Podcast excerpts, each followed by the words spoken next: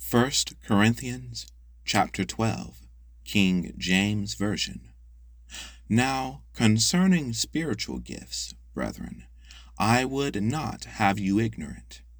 Ye know that ye were Gentiles, carried away unto these dumb idols, even as ye were led.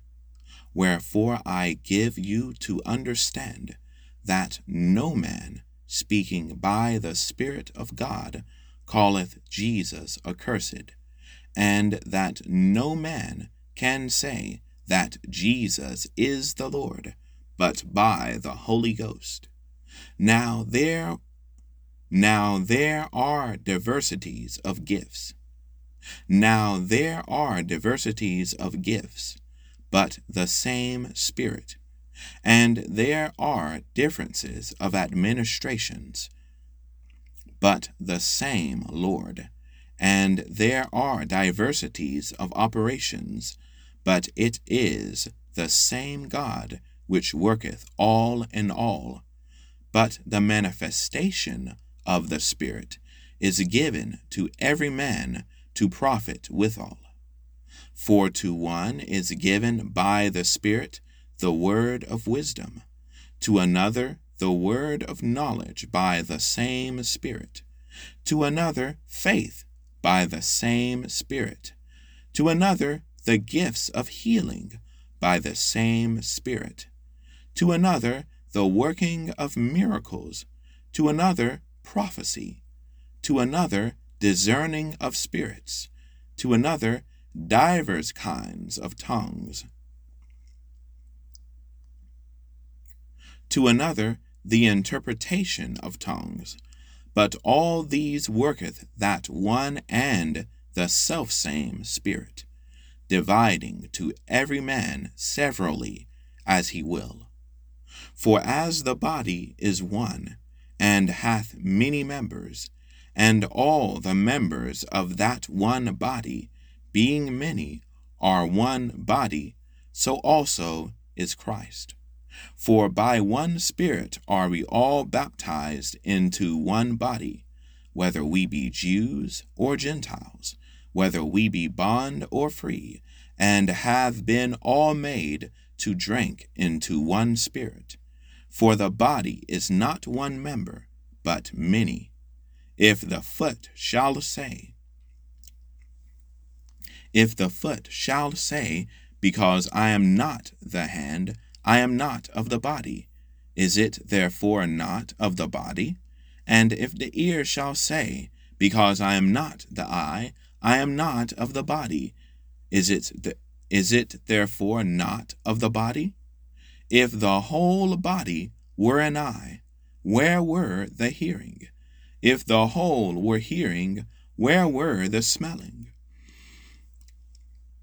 Where were the smelling? But now hath God set the members every one of them in the body, as it hath pleased him. And if they were all one member, where where were the body? But now are they many members, yet one body.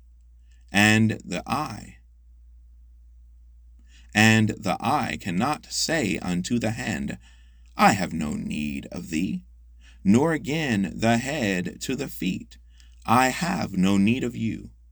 Nay, much more those members of the body, nay, much more those members of the body which seem to be more feeble, are necessary, and those members of the body which we think to be less honorable, upon these we bestow more abundant honor, and our uncomely parts have more abundant comeliness.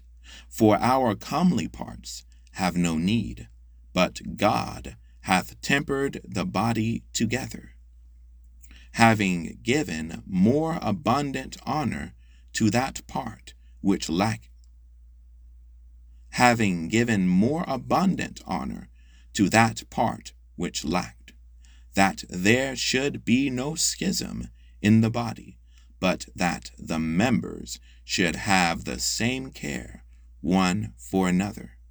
And whether one member suffer, And whether one member suffer, all the members suffer with it, or one member be honored, all the members rejoice with it.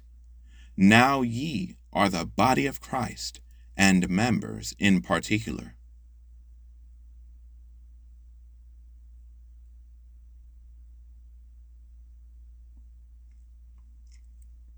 And God hath set some in the church, first apostles, secondarily prophets, thirdly teachers, after that miracles, then gifts of healing, helps, governments, diversities of tongues.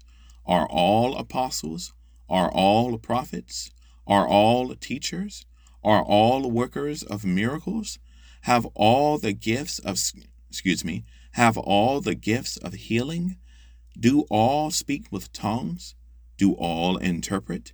But covet, but covet earnestly the best gifts, and yet show I unto you a more excellent way.